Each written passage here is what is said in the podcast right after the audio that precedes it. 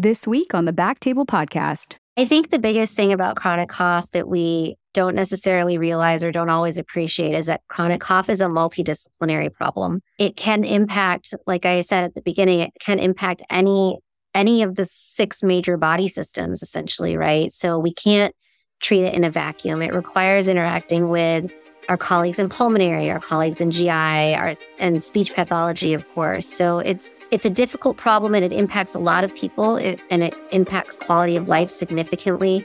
And so I think it's worth, you know, spending some significant time with those patients and working with our colleagues to try and find them some answers and some relief.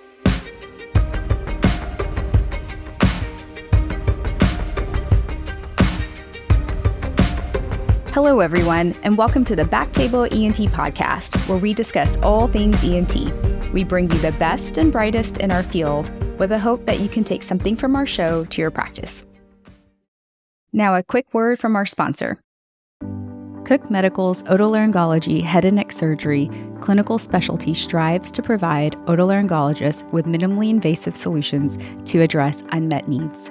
Areas of focus include head and neck, otology, and laryngology, with products ranging from a full suite of interventional silendoscopy products and the Doppler blood flow monitoring system to the Biodesign otologic repair graft and the Hercules one hundred transnasal esophageal balloon. For more information, visit cookmedical.com forward slash otolaryngology. Now, back to the show.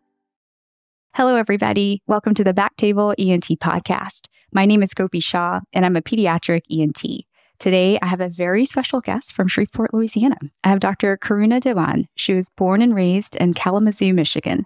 She attended college and medical school in Chicago at Northwestern University as part of the honors program in medical education. During her residency in otolaryngology, Doctor Dewan trained in both Houston and Memphis, and she completed a laryngology fellowship at U C L A under Doctor Gerald Burke and Doctor Janesh Chetri. Karuna has a special interest in the treatment of chronic cough, and that's what we're going to talk about today. She is currently an assistant professor in otolaryngology at Louisiana State University in Shreveport, my hometown, and she's here again today to talk to us about chronic cough in adults. Welcome to the show, Karuna. How are you? Good. Hi, Gopi. Thank you for having me. Thank you for joining us. I want you to tell us a little bit about yourself and your practice. And of course, tell us about some of the, your experience with broadcasting and radio and T V. Sure. So like you said, I'm an academic laryngologist. I've been doing this for a few years now. I see both adults and children. I got into laryngology because I had a background in broadcasting, and I was always interested in the voice, why we like some voices better than others, why voices sound different. And sort of through school and my experiences, I became also very interested in quality of life. And so now my practice tends to be a little bit more dysphagia and swallowing heavy rather than voice, but I do all three. I have a comprehensive laryngology practice, so I do airway, voice, and swallowing. And cough is kind of central to all three of those things, interestingly enough. And cough is one of these sort of diagnostic enigmas. It can be anything and everything. So I think that's what we're going to talk a little bit about today. Yeah, absolutely. I think, you know, in the pediatric world, chronic cough is also, it's hard to tease out and figure out sort of what's going on. And I think it's one of the harder things, just like dysphagia and some of the, all of those quality of life. Um, things are very difficult. So let's just first talk in terms of what makes it chronic. Like, is there a certain time period? Yeah. So cough that's persisted longer than two months is by definition chronic cough. So we're seeing a lot of people who had COVID or had a U R I, like an upper respiratory tract infection or sign of cold flu type thing, and they're still coughing. And for up to two months, up to eight weeks, that can still be the remnants of that initial infection. But after it's been two months, then we start to think that this has become a chronic condition. Chronic cough is pervasive. It's expensive. There are estimates that somewhere between nine and thirty percent of the population suffer from chronic cough. It's the single most common reason adults go to see the primary. And it becomes even more interesting because we know that cough has a function too. Cough has a basic function. So you don't want to completely prevent cough because it has a positive effect also. It keeps the pulmonary alveoli open. It's used to expel things. So if you're eating or drinking and something goes down the wrong way, you have to cough to get it up. Cough can be voluntary. We all cough, clear our throat very often. And then cough is a response to stimulation in the larynx. in the throat and in the lower respiratory tract. So stimulation, which can be foreign particles, can be an allergen, can be pretty much anything. We need to do what we often as physicians call pulmonary toilet, is to get that stuff out of our lungs. So entirely preventing cough is not the goal, but really making it so that people can live a comfortable life in concert with the cough. Yeah. You said chronic cough visit about once it's persistent after eight weeks. When do you usually see patients in your clinic? What's the range? Yeah, it's definitely a range. I have always practiced at a tertiary care center. So I see people after they've seen a lot of other doctors, and they, you know, I'm usually opinion number eight, nine, or ten. So people are sort of at their end. I have patients who say, you know, I've been coughing since nineteen seventy-two. And I have patients who, one of my partners who got COVID and has been coughing for the last three months. So it's a wide range, but really people tend to come in when it is bothering them, when it's hindering their life. So prior to COVID, we would see people who would come in and say, you know, I can't go to the ballet. I can't go to a movie because it's disrupting to those around me. And now we're seeing people that they don't want to go grocery shopping. They don't want to have dinner with their family. They don't want to socialize because everyone keeps asking, are you sick? And so it's become sort of a more of a social problem, really. And so when these patients come to you, what kind of questions do you usually ask them? Like, what are you looking for in your history? What is something that helps you kind of tease out etiology, treatments, risk factors? In the diagnosis of chronic cough, the history, the H P I is really important. I start with what makes you cough. Can you identify triggers? It's kind of fifty-fifty. Some patients will know exactly what makes them cough. Some patients will not know at all. But are there certain smells? Does exercise make you cough? Do you cough when you eat or drink? Or do you cough after you eat or drink? Is it change in temperature? A lot of people will say, oh, when the air conditioning hits me, I'll cough. When I sit in front of a fan, I'll cough. Is coughing triggered by talking or by laughing? Does something make your cough stop? One of the key things that I like to ask is, do you wake up in the middle of the night coughing? Do you feel short of breath? Do you feel like your voice has changed? For those people who cough when they eat or drink, do you feel like you also have difficulty swallowing? Are there some foods that you avoid because you think they're going to trigger a cough? Do you have seasonal allergies? Do you have allergies to pets? Have you seen an allergist? And then, of course, you know, what treatments have you tried? What has worked for you? I like to ask people, when did your cough start? Do you remember being sick when your cough started? It's very common to hear, you know, I had this cold, flu, something, and my co- everything else got better, but my cough never got better. Do you smoke? Does someone in your home smoke? And then, you know, I ask them all these questions, and I usually ask them about their medication list, and then I will look at their medication list pretty carefully. Before we get to medication list, um, in terms of some of the questions, so during eating makes me think of aspiration. After eating makes me think of GERD. Waking up in the middle of the night, what am I what am I thinking of? Reflex. Reflex, so patients okay. wake up in the middle of the night. It's, you know, they've eaten a big meal. They've eaten something fatty, greasy. They've been drinking alcohol. And then they go out there, they lie down. And so it's the midnight reflux, the nocturnal reflux that I'm looking for with that. Allergies, I'm thinking postnasal drainage. What about like smells and temperature, exercise? What are what are we thinking there? So exercises can point, it can point to asthma. It can also point to like subglottic stenosis, paradoxical vocal fold motion. And really what I'm looking for in the smells, the change in temperature, is the irritable larynx picture. It's like a post-viral sensory neuropathy, essentially. And we'll we'll talk more about that in depth.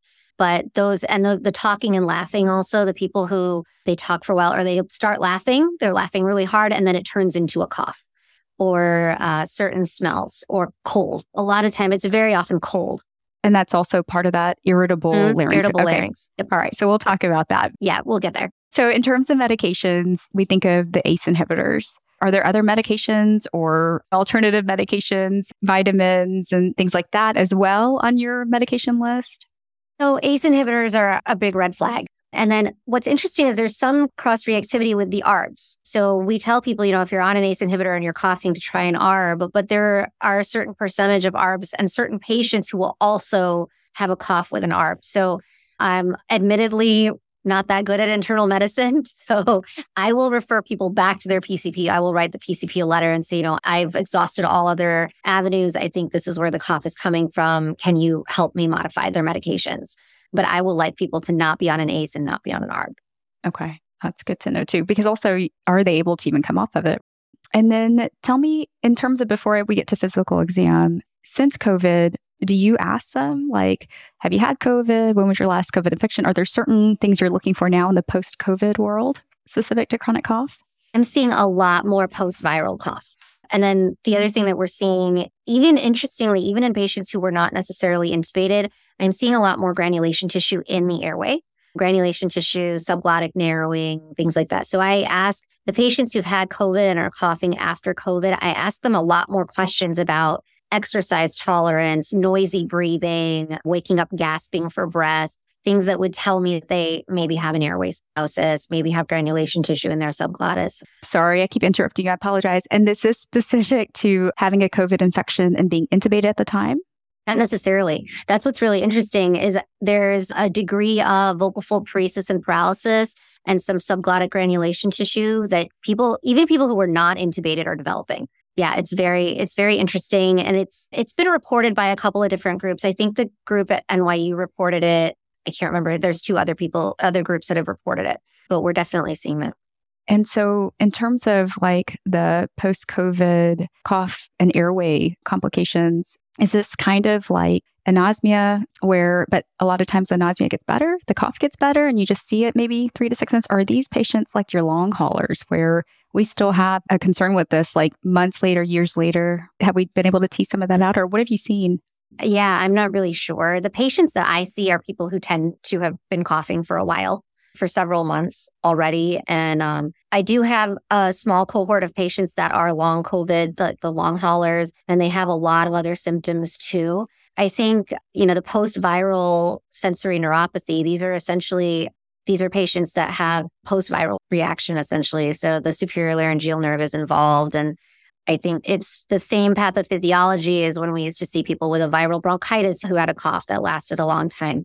But because they're also deconditioned in other ways, they have poor pulmonary function because of the COVID infection. A lot of times they'll have other neuropathies because of COVID. So it just kind of compounds their whole experience.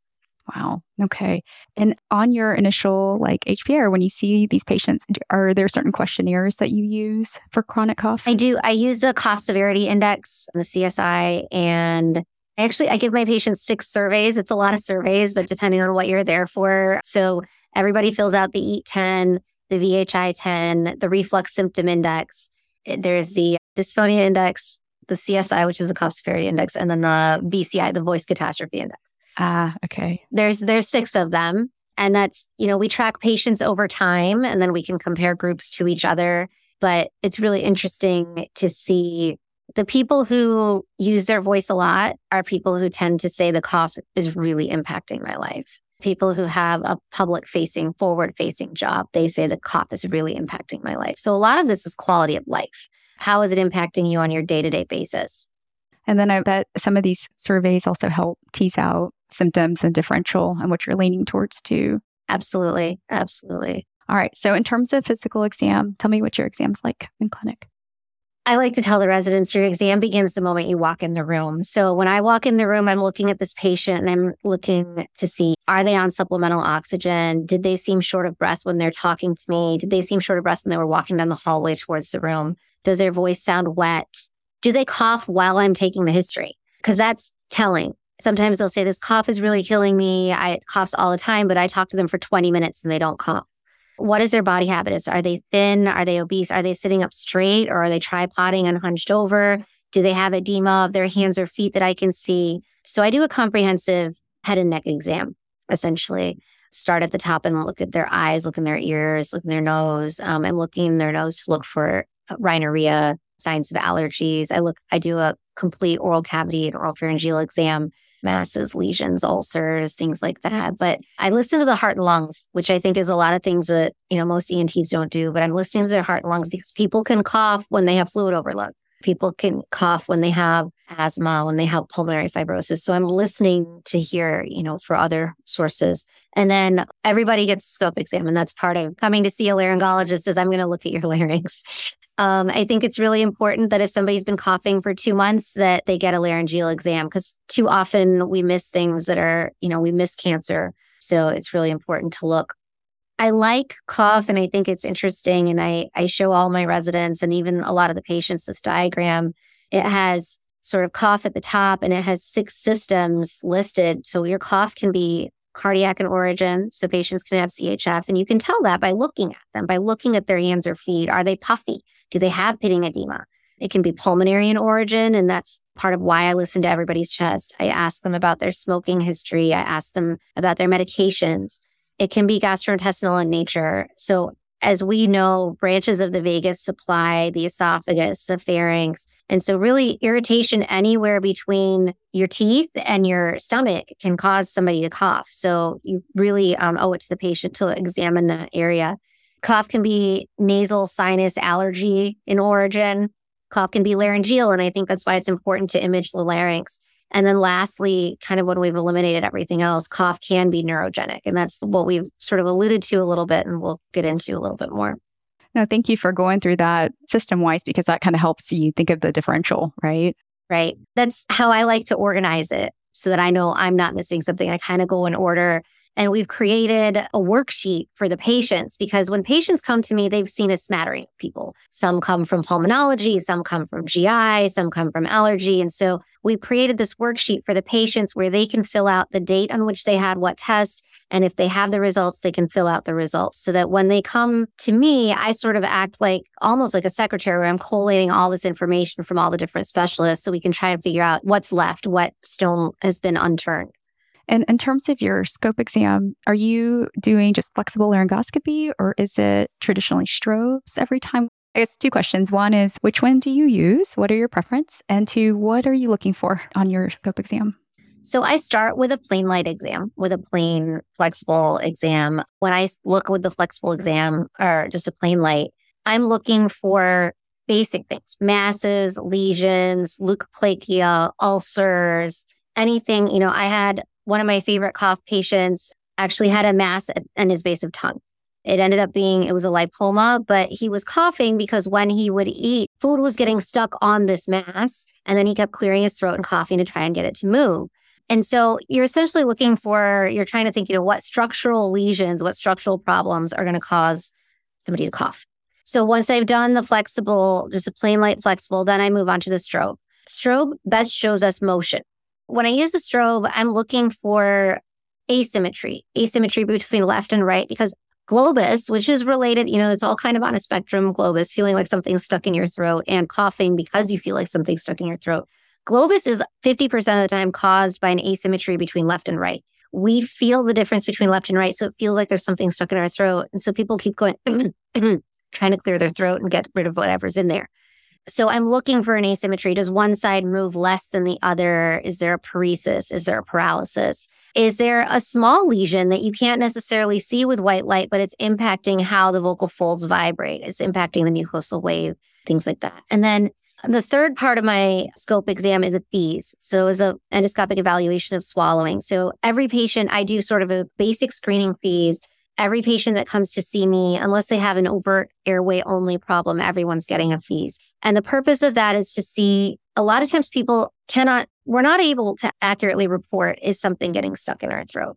So we start with applesauce, which is a pureed consistency. It's the easiest consistency to form a bolus and swallow. So we start with that. Everything has green food coloring in it, so we can see it on the video. So we do applesauce, then we do a sip of water with a straw. When you drink with a straw, it comes out faster than drinking with a cup. So you kind of see people's reaction time if they're able to control. And then we do a cookie, a Lorna Doone cookie, to see how their teeth work. Do you have teeth? Do your dentures fit? Do your teeth come together appropriately? Can you chew a bolus?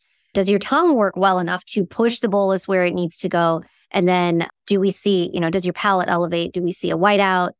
And then does the U E S open appropriately and food enter the U E S, or does it fall down into the airway? Is it getting stuck at the base of tongue, paralaryngeal, you know, things like that. So any sort of impairment in swallowing is going to cause people to cough and clear their throat as well. So that's why the FEES is really important. Now, not every patient, but some patients will also get transnasal esophagoscopy, or a T N E. And that's kind of what I alluded to when I mentioned sort of the gastrointestinal branch of this chronic cough differential, is that I feel it's very, and most laryngologists would probably agree, that I, it's important to look in the esophagus. We have a lot of patients out there who've been on P P Is forever and ever, but no one's ever looked in their esophagus. So it's really important. I stress this to the patients that if you have been on a P P I for a year, someone should look in your esophagus. But things that can cause coughs that happen in the esophagus that we can easily see, we see signs of reflux. We can see Barrett's esophagus. You can tell if somebody has a cricopharyngeal achalasia or a narrowing at the U E S or a stricture. Esophageal dysmotility. So the way I do my exam is that I've done the FEES. It takes me five minutes to then set up my esophagoscope. So if in that time I still see leftover green food from the FEES in their esophagus, then I know there's a motility issue. Eosinophilic esophagitis, I think, is in the adult population underdiagnosed. And there are a lot of theories about that. It's the same in peds. I mean, it's, I think, getting better understood. And, you know, it's multidisciplinary at certain centers, but you have to look for and understand it to know to look for it kind of too. You know, if you see a sort of middle-aged, like forty-ish-year-old Caucasian male who has throat clearing, coughing, and sometimes some feeling of food getting stuck, that's sort of the first thing that I think of is, does he have undiagnosed eosinophilic esophagitis? Fungal infection of the esophagus, so candida, Zanker's diverticulum in someone, and this goes back to, you know, all those H P I questions. Do you cough when you're lying down? When you cough, does food come back up? Do you, you know, patient who coughs, but do you also have bad breath? So these are things that would lead me to think that somebody has a Zanker's. And then this is also a very interesting one, is people who have a history of gastric bypass or the LINX procedure. The vagus nerve can be irritated by the LINX, by the magnets in the LINX procedure or by a gastric bypass. And so these people will oftentimes have a neurogenic cough that's caused by mechanical irritation to the vagus nerve. Wow. So that's one other reason to kind of know their whole history and then look in the esophagus. So that's kind of my exam. They're based on what I find. There are sort of a few things that I will refer people for. I refer people for manometry, for pH testing, and then also modified barium swallow or esophagram. So before we go to the testing, I wanted to ask you, is your speech pathologist here with you on these initial evaluations? Mm-hmm. So they're with you during the scopes for the larynx and the esophagus? Yes. And the initial eval? So the way we work here is a team model. So all new patients are evaluated by both speech and by myself. And I find that those patients who need therapy, whether it's speech therapy, swallow therapy, respiratory retraining therapy, cough suppression therapy, the speech therapists have a lot to offer the laryngology practice and the cough patient. Those patients who need therapy, there's better buy-in, and there's literature out there in the S L P literature as well as within the E N T literature that says when patients meet the S L P at their initial evaluation, they're more likely to participate in their therapy, to make those follow-up appointments. It means more when they meet that person. They actually meet a human being and they shake their hand and they tell them, this is what I have to offer you. Then the physician saying, well, I'd like you to see my friend who's a therapist. They're going to do some things for you. So I feel very strongly that the speech therapist should be actively involved in clinic. The way my clinic's set up and sort of the goal is that all new patients are seen by both of us together. And oftentimes what I do is I will have the speech therapist go in and do the history. They know the questions that I'm asking. They know what I'm looking for, but they also have their own questions too. So the speech therapist will often do the history. And laryngologists do things different ways. I personally like to do the scope exam. I have residents who will also do the scope exam because we are at a teaching institution. But I feel that there's a tactile feedback from doing the exam yourself. So um, I do most of the scope exams myself, or I guide a resident through it. But the speech pathologist is in the room and we go over the strobe exam and the FEES together. Oftentimes when we're doing the FEES, I will scope and the speech pathologist will feed the patient. And we go over those results in real time together, also with the patient, so that that also increases buy-in, more likelihood that they will participate in the therapy and sort of understanding of what's going on. We look at a lot of pictures. We show the patient their own video, and we also show them kind of what does normal look like so they can get an understanding of what's not right and what needs to be fixed and things like that. That's great. In the peds world, again, I feel like we would not know what to do with pediatric dysphagia, voice, anything without, you know, feeding from birth on.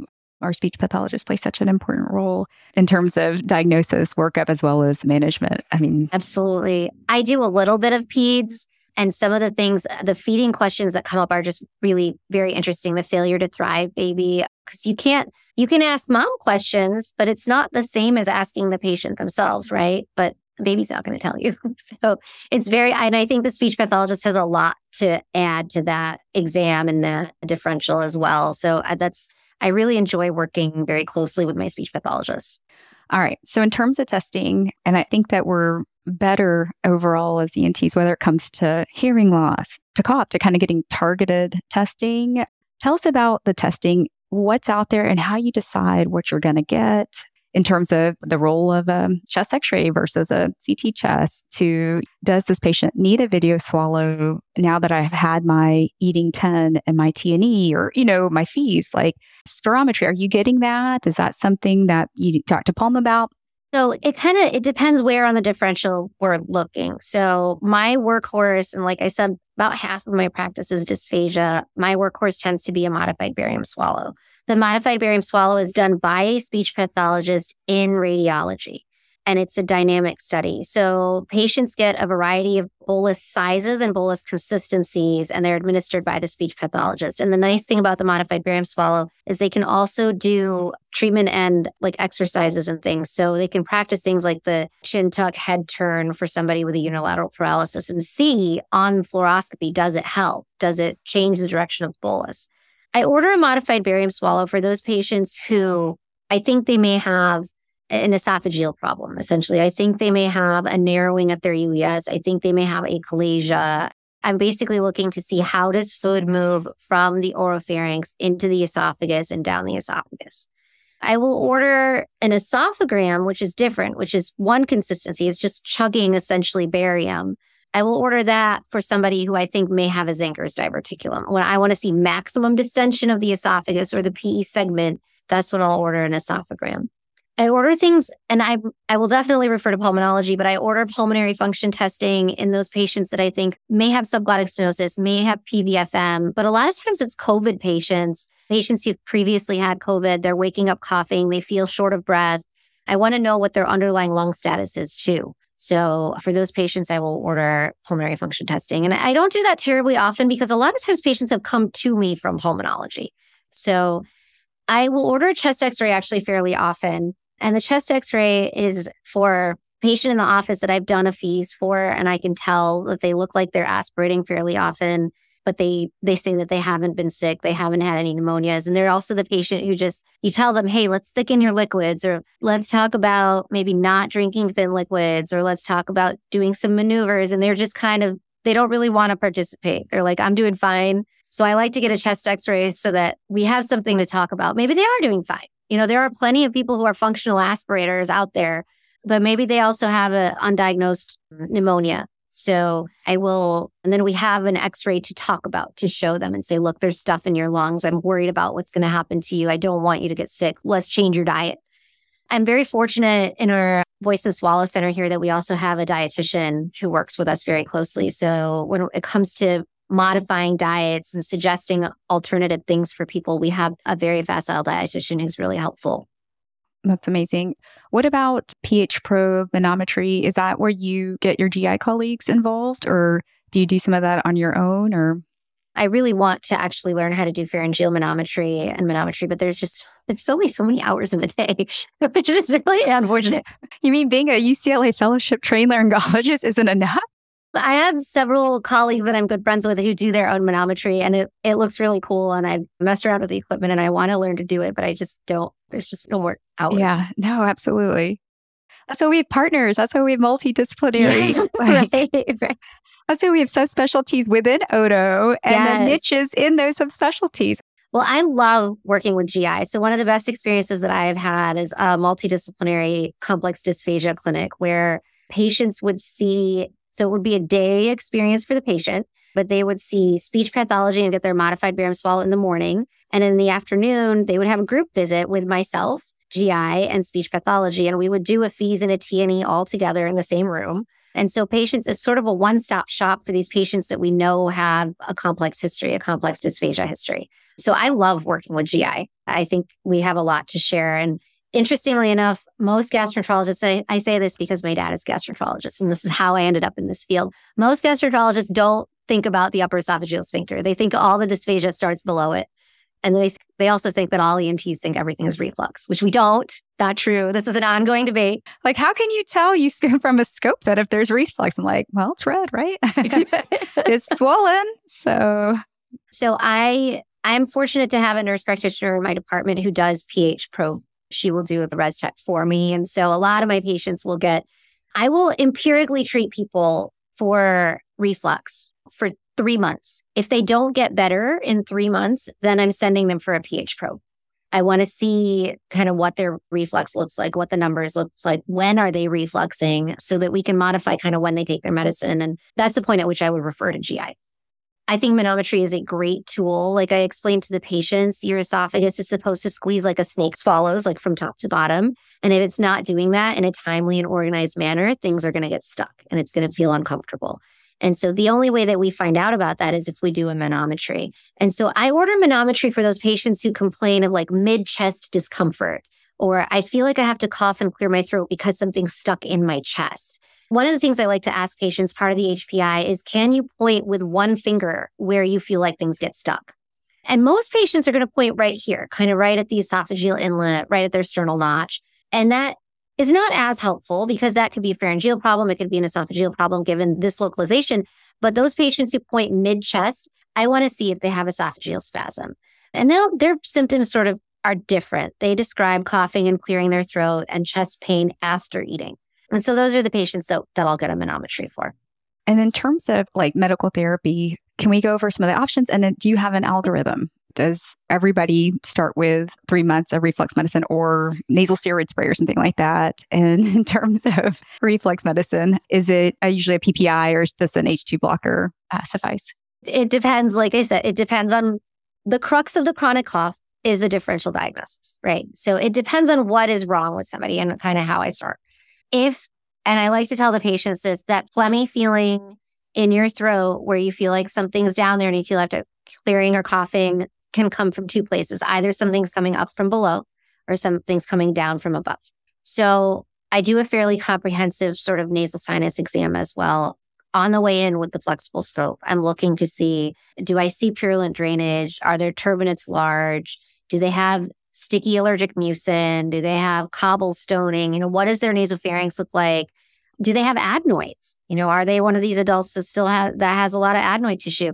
I have, interestingly enough, treated several patients with chronic cough that actually have adenoiditis. It's this crusty, gross-looking pus that's dripping down from their adenoids into their larynx, and it makes them want to clear their throat. We see that in kids, but I don't know if you see that in adults. Every once in a while, we'll get a teenager. I'm like, well, dang, that's what's happening. Yeah, at least two or three times a season, I'll see some wow. in an adult. Yeah. So I start with kind of that nasal exam, and then we've done a comprehensive physical exam, and I think that they have reflux. Basically, they have erythema and edema of the interretinoid band. They endorse burning chest pain. You know, they actually feel the reflux, things like that. Then I will treat them. I start with three months P P I once a day. If that is somewhat helpful but doesn't completely take care of it, I do send them for pH testing. My next, the next change in my medication regimen is to make their P P I twice a day. I'm really sad that Dexalant is not covered by insurance anymore. As a fellow, we gave a lot of Dexalant out. I liked Dexalant because it was a twenty-four hour, like a release P P I. And then at night, if they had breakthrough symptoms, I would tell them, okay, before dinner, let's take a Zantac. Like let's take a histamine blocker at dinner. So that I like that sort of approach to it as well. So B I D P P I and add a Zantac at night. There's a lot of other interesting things out on the market. There's Reflux Gourmet, there's Gaviscon. It just kind of depends on what their chief symptoms are. And I wait till I get the pH probe. So basically, if once a day doesn't work, I get a pH probe and we look at when are you having more reflux? How bad is the reflux? And we try and manage it that way. And honestly, if we get to visit number three with me and I'm not getting good control of your reflux, I'm going to send you to G I. That's their wheelhouse. Yeah. You know, um, I'm not the expert on how to manage reflux. We have even met our threshold, I feel like, in peds, you know, when it comes to, we used to, well, we still do, I mean, use reflux medications for laryngomalacia, depending on how symptomatic, but even that practice, it really depends on the pediatric otolaryngologist and, hey, I'm just going to go ahead and send you to G I because I don't want to manage the P P I or the H two blocker or whatnot.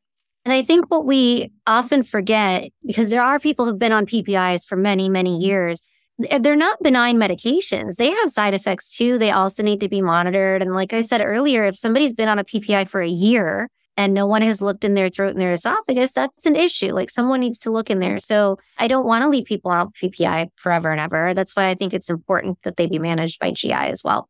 Yeah. And you mentioned, since we're still talking about pH and pH probe, a diary, do you have them write down when they're symptomatic too, to kind of see when their pH is up or low, excuse me, then they're symptomatic? Is that the... That goes with the pH probe. That's sort of part of that test. Yeah. Yeah. Okay. And then in terms of for the patients that haven't had a scope, and I know you do T and E in the office, when do you have to consider going to the O R to do anything? And in the peds world, there's rigid bronchoscopy and triple scopes. And of course, it's kids. And so they're doing a soft, Flexosoft, and a rigid D L B, direct laryngoscopy, bronchoscopy. Is there ever a time where you have, when you have to consider going to the O R for further diagnostic physical exam type evaluation? Or do you do flex bronchoscopy in the office at the same time on your initial evaluation? Yeah, I do flex bronchoscopy in the office. I think the nice thing about adults is you can pretty much do anything in the office. um, all the diagnosis is in the office. Which is great. So yeah, I will, I look in the airway, the blue plate special is the patient who comes in and gets a f- strobe and a FEES, a bronch and a T and E. Got it. Okay. And I, I mean, I feel sorry for that, but, but, but it, it happens. Yeah. Oh yeah. It's part of it. People who, especially some of these post-COVID patients where they're short of breath, they're coughing. They also ca- say that they cough when they eat. They're getting the whole exam. They're getting, they're also getting a bronch because I need to see your subglottis as well. So yeah, absolutely. We do, we do a fair amount of bronchoscopy in the office. In terms of back to medications, do you ever, are steroids ever indicated?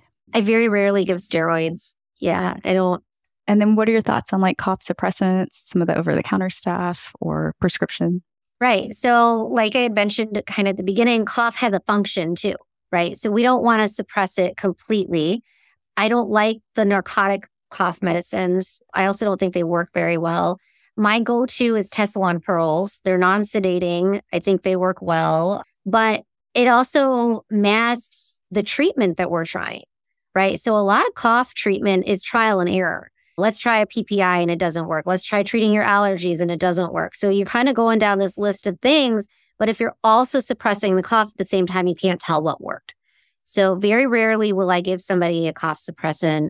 I do give people Tessalon Pearls, but a lot of times what I'm doing is we're treating the underlying cause. So I'm sure we'll get to this, but like when we treat neurogenic cough, neurogenic cough gets treated in two ways. We do medication. There's a two-arm approach, essentially medication and therapy.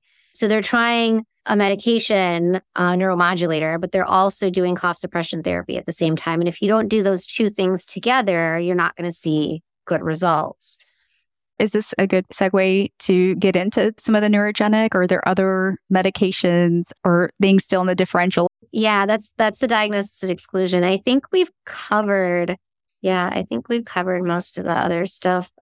You know, there's also paradoxical vocal cord motion, which can present as coughing. It presents as shortness of breath that can be triggered by coughing as well. And that's something that's primarily treated. It's part of the irritable larynx picture. And it's primarily treated with therapy. Basically, it's almost like a muscle spasm that's happening in the larynx, in the throat. And so you want to teach people to break that muscle spasm. As I explain it to patients, which is a little oversimplified, when you get a muscle spasm in your calf, like you get a Charley horse, you stand up and you stretch your legs. So when you get a muscle spasm in your throat and you feel like your vocal folds are closing, you want to try and stretch. You want to try and open your vocal folds. We give them exercises to do that. And then if that, if they're not getting the results they like, then we'll try an ipratropium bromide inhaler. It's an anticholinergic bronchodilator. We know how it works in the lungs. We know how it works in the small muscles in the lungs. We don't necessarily know how it works in the larynx, but we know that it antagonizes the action of acetylcholine, theoretically preventing muscle contraction.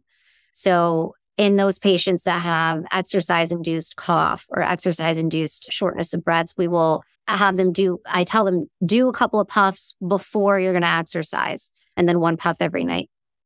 And so that's part of that irritable larynx picture. And sort of the other portion of that is the neurogenic cough situation. And neurogenic cough is also described as laryngeal hypersensitivity. It's essentially a sensory neur- neuropathy. It's usually post-viral airway hyperresponsiveness that persists beyond the resolution of the U R I. We think the bad actor here is the vagus. It's vagal nerves, vagal neuropathy. But it's a decrease in the cough threshold in response to irritating stimuli. So as I tell the patients, there are things that were in the air that you encountered, cold air, ice cream, whatever it is, that didn't make you cough before. But now, after you've had this illness, after the vagus nerve is irritated, those things are triggering a cough. So that threshold has changed. It makes patients more susceptible to chemical, mechanical stimulation of the cough reflex. So like I said, this is a, there are two arms to this treatment. There's a medication arm and there's a cough suppression that's therapy arm. The medication arm, and this is sort of the order that I do things in. I think everybody's a little bit different. I like to start with gabapentin. I'll do one hundred milligrams T I D for three months. I like gabapentin because out of all the neuromodulators, it has the least side effects. A lot of people have already tried gabapentin sometimes. Gabapentin is also the sort of first line for diabetic neuropathy, and it's easy to get. It's easy for patients to pick it up from the pharmacy. The next thing that I'll try is Elavil or amitriptyline. Amitriptyline is one ten milligram pill once a day. The reason, honestly, the reason it's second is because it's an antidepressant. And when patients go to the pharmacy and they pick up an antidepressant, they get sometimes they get upset. And so I try and save that one for second. I tell them, you know, we've done one before. I don't think you're depressed, but this is another way that we use this medication in a very low dose. And then my third line is pregabalin or Lyrica. The reason it's third line is because it's difficult to prescribe. It's hard. Some insurances don't cover it. And it has some more side effects. It makes more people sleepy. I don't really like to give it to elderly people. Yeah. So this medication arm, is this just specific to the neurogenic cough, or can you use some of these same medications for the irritable larynx picture, or is that just speech path? Because I realize one is more of the muscle spasm and the other one is neurogenic, like from the vagus nerve. So this is for the neurogenic cough. Okay. Yeah. So we're not doing this for the irritable larynx. No. That's speech path. Right. Right. Okay. All right. And then if the oral medications don't work, then that's when we start talking about superior laryngeal nerve block. And then the last thing that I will try is Botox. Okay. In terms of just one question about the gabapentin, I have this memory of having to ramp it up or something. Is there, do you have to do that for gabapentin or no? I, I could be completely wrong. You don't have to increase gradually because I started a pretty low dose. one hundred T I D is pretty low. To give you perspective, diabetic patients are sometimes taking nine hundred three times a day. So this is a really low dose. I don't like people to stop it all of a sudden though. When they say, oh, my cough is a lot better, I'm not coughing. And I say, if it's three times a day, I'm going to have you take out the noon one first for a month. The next month, we're going to take away the morning one. Then the last month, we're going to take away, when we take away the third one in the day, I'm going to have you take it every other day for a month. So it's a long taper. And if your cough starts coming back, you go back up on the medication. Okay. And how long are patients on this for? It's basically like a three-month trial, but it takes it takes a year. It's a year of medication to try and, you know, to try and get rid of the cough because the taper's so long too. So it's it can be six months to a year. And then do you find that, let's say it worked, but then my cough came back like a year after being off of it, that sometimes patients have to get back on it? You have to try it again. Yeah. Okay. Yeah. And that can happen. What happens is you get another viral infection. Yeah. You know, and next time you have a viral infection, the same thing happens. It's kind of like, we see lots of infections that impact nerves and it doesn't always, you know, you have to be in the practice for a while before it kind of jogs your memory. But like if somebody's had a Bell's palsy after a viral infection once, it's more likely they're going to have it again. So this is true for neurogenic cough. If you've had a neurogenic cough once, the next time you get sick or maybe the time after that, you might have it again. Tell me a little bit about the superior laryngeal nerve block. Is this for the patients that we said that don't respond to the medications, or maybe you have a patient where they just want to get off of the medication as well? If they don't respond to medication, they're not tolerating the medication, they've done the therapy also. So then we try the superior larynge- laryngeal nerve block. There are a couple of different ways to do it. How I do it, it's one cc, half of it is Kenalog forty, and the other half is lidocaine. The lidocaine is the short-acting part. So that should give you some relief that day, the next day. That's the, um, the Kenalog, the steroid, is a long-acting part, and its goal, its job is to decrease the inflammation of the nerve, the outer layer of the nerve. So the superior laryngeal nerve injection is It's a percutaneous injection, and it's the landmarks are pretty easy to find. If you just hold the front of your neck, you feel the sides of the hyoid and you feel the cornu on the thyroid cartilage, and you kind of, you go between them, essentially. The original paper, I think, was Blake Simpson, and he describes, he's got some great diagrams, and he describes exactly how to do it. Now, different people do a different sort of modification of what they're injecting and how much. Mine is a one C C injection to half lidocaine and half steroid. If that is not effective, then I will, after I do that three, they're one month apart. After with the third one, if you're still not getting benefit, then we will go to only steroid, no lidocaine, but one C C of steroid. I do a bilateral injection. And the reason I do a bilateral injection is I'm not giving them enough lidocaine to completely eradicate the patient. I'm not going to make people aspirate. But some laryngologists who are giving a different formulation are only injecting one side at a time. And it kind of, it just depends on how you trained. And, and I think they're equally as effective. I don't know that anybody's even compared them. There's a great study coming out of M U S C about the effectiveness of the superior laryngeal nerve block in general, because we just, it's something that's relatively new. People haven't been doing it that long. So it's a series of injections. Usually I tell people three to five, one month apart. And usually around month two or three, we start to see some improvement. And what we see is that each individual coughing fit is not as violent and as disruptive. And then the fits are fewer in nature. And so in terms of, that's how you kind of counsel patients on outcomes, like this is what we should expect to see. Right. In terms of how long, I know some of the studies are coming out, it's new. What do you, in your experience, in terms of how long it lasts for, is that sort of patient dependent, or is that, do you have like a time frame that you kind of go by? Like if I can do these injections over three to five months and I can give them a good year or two, is that kind of what we're looking at? Or this is a six to nine month thing and then we're going to be doing the series again? A lot of people get better forever. Their cough goes away. What I try to do is we do, when people start seeing some benefit, then I space their injections out further. So instead of doing every month, if you're starting to see some benefit, I say, let's go to six weeks. And the next time we're going to do two months. And when we get to the point where we can go two months without an injection, they're usually better by then. And they can, they call you if they start coughing again. And this may be a very novice question. Do you have a scope or anything in their nose uh, while you're doing the injection? There's nothing to look at, is there? No, there's nothing to look at because it's a relatively superficial injection. Okay. You can feel your hyoid. If you can feel your hyoid, you just put the needle down right right there. It's yeah. No, there's okay. there's nothing to look at. There's nothing to look at. Um, what gauge needle do you use? I use a twenty-seven gauge needle. Okay. And then um, what percent lidocaine? one percent. one percent. Okay. All right. With no epi, just plain lidocaine. Just plain lidocaine. Yep. Okay. And then tell me, when do you consider Botox, and how does that, how do you explain patients what you're doing with Botox? Botox is for like the very refractory patient. I think I've done this maybe a handful of times ever, but Botox basically, I'm going to Botox your vocal folds so that they're open and you can't cough. And we do this for, the way I explain it to patients is coughing is like scratching an itch. The more you cough, the more you want to cough.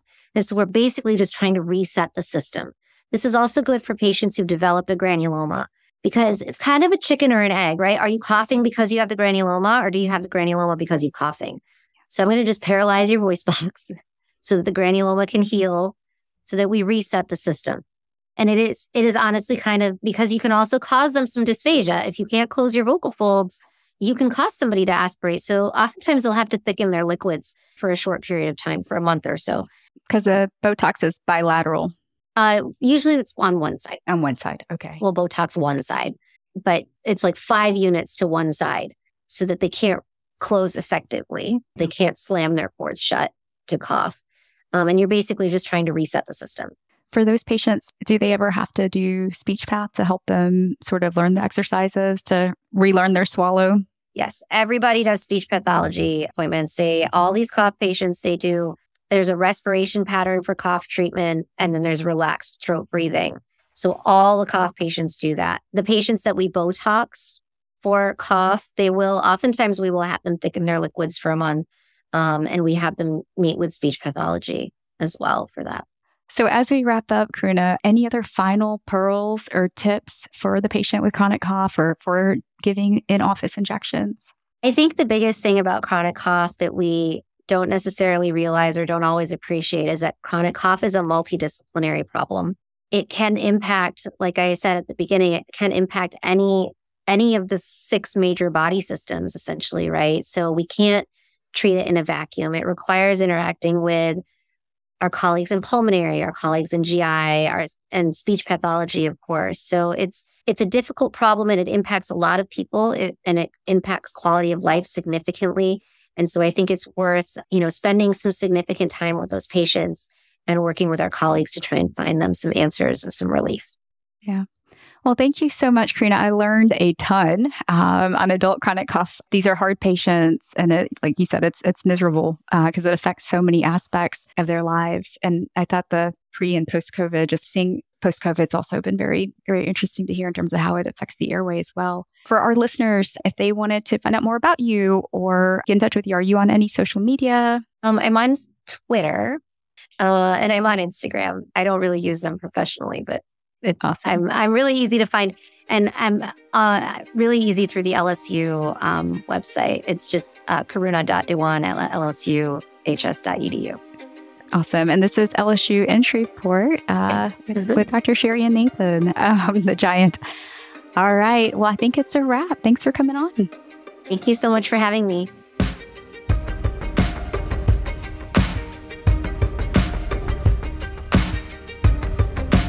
Thank you so much for listening. If you haven't already, make sure to subscribe, rate the podcast five stars, and share with a friend. If you have any questions or comments, direct message us at underscore BackTable E N T on Instagram, LinkedIn, or Twitter. BackTable E N T is hosted by Gopi Shah and Ashley Agan. Our audio team is led by Kieran Gannon, with support from Josh McWhirter, Aaron Bowles, Nick Shellcross, and Ness Smith-Savadoff. Design and digital marketing led by Brian Schmitz, with support from Taylor Spurgeon-Hess and Yvonne Orgoginski. Social media and P R by Chi Ding. Administrative support provided by Jamila Kennebrew. Thanks again for listening, and see you next week.